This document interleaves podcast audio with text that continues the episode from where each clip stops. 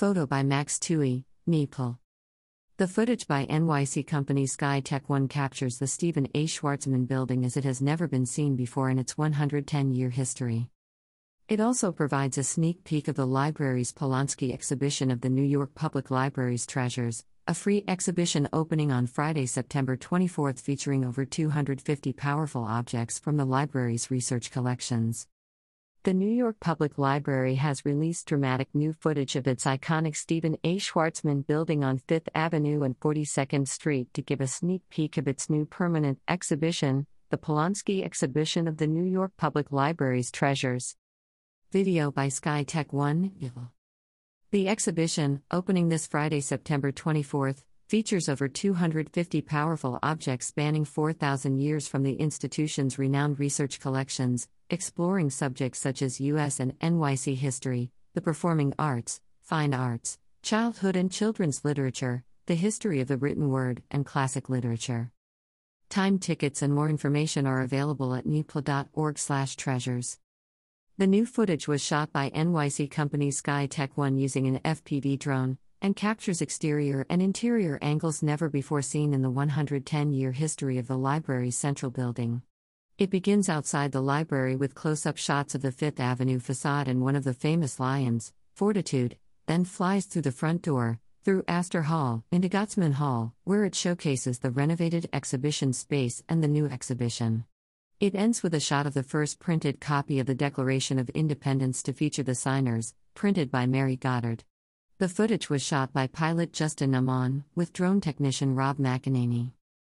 A longer version of the film, showcasing the entire building including the famous Rose Main Reading Room on the third floor, will be released at a later date. One of the goals of the exhibition is to encourage critical thinking, curiosity, and a deeper understanding of history and the world around us, a key part of the mission of the New York Public Library, and any public library, said Declan Keeley, the library's director of special collections and exhibitions, who led a team of research staff that curated the exhibition. We are inviting visitors to explore the past and the present through these objects and from new angles. So it seems appropriate to showcase the exhibition from a completely new angle, as this iconic building has never been seen before. It was an honor to film the largest and most iconic branch of the Nepal, said Victor Chu, director of the shoot and founder, owner, and executive producer of Sky Tech One. When we flew, I realized that the building and rooms we were filming had never been filmed like that before. It was such a surreal experience seeing the rows of desks and chairs zoom by and then seeing the view from high above. It was incredible to integrate modern technology and history in this way. It was a dream come true for me, for our pilot, and for the entire team. Sky Tech One also shot drone footage of the library's central circulating branch across the street from the iconic central building, the Stavros Niarchos Foundation Library, which opened in June twenty twenty-one following a complete transformation. Video by Sky Tech One. Highlights of the new exhibition, made possible with a generous twelve million dollars gift from philanthropist Doctor Leonard Polonsky C B E, include Thomas Jefferson's handwritten copy of the Declaration of Independence, an early example of tract changes, with Jefferson underlining passages, including a whole paragraph condemning the slave trade, that were removed in the final ratified document. An original copy of the Bill of Rights, featuring twelve amendments, two were never ratified. Charles Dickens's writing desk, chair, and paper knife, the handle of which is made from the paw of his beloved, deceased cat Bob, and his personal copy of A Christmas Carol with his handwritten notes for public readings. The Gutenberg Bible, printed in fourteen fifty-five, James Lennox's copy, the first to be brought to the Americas.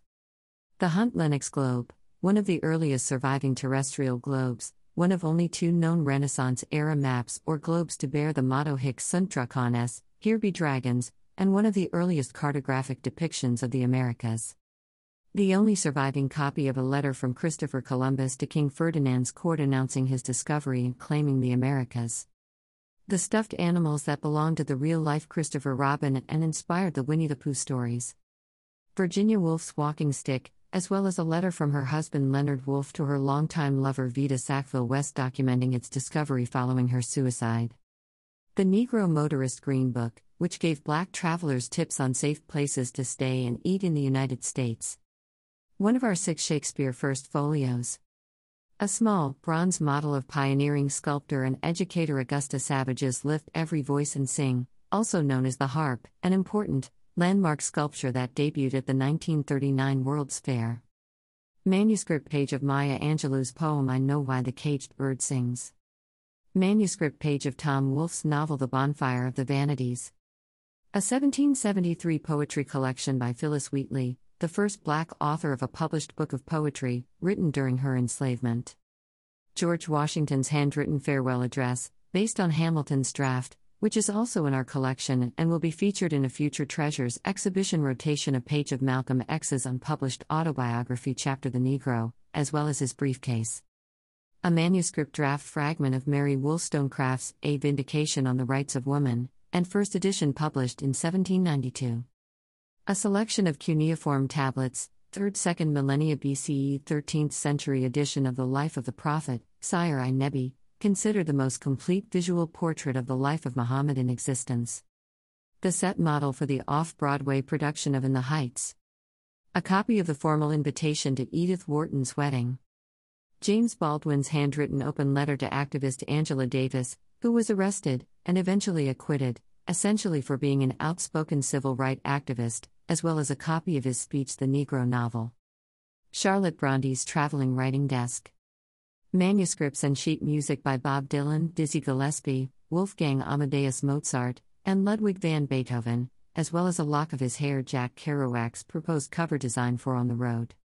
First edition sheet music of The Star-Spangled Banner, complete with a typo Apariatic song. The eighteen eleven Commissioner's Map and Survey of Manhattan Island, a preliminary grid plan for the city's future growth. Artwork by Henri Matisse, Edouard Manet, Andy Warhol, Faith Ringgold, Romare Bearden, and Edward Hopper. Photographs by Diane Arbus, Chuck Stewart, Berenice Abbott, and Louis Wixheim. Joseph Siffre Duplessis' life portrait of Benjamin Franklin that is the basis for the portrait that appears on the one hundred dollar bill. About the New York Public Library. For one hundred twenty-five years, the New York Public Library has been a free provider of education and information for the people of New York and beyond. With ninety-two locations, including research and branch libraries, throughout the Bronx, Manhattan, and Staten Island, the library offers free materials, computer access, classes, exhibitions, programming, and more to everyone from toddlers to scholars, and remains the most visited civic institution in the city. The New York Public Library receives approximately sixteen million visits through its doors annually and millions more around the globe who use its resources at w w w dot n y p l dot org. To offer this wide array of free programming, the New York Public Library relies on both public and private funding. Learn more about how to support the library at n y p l dot org slash support.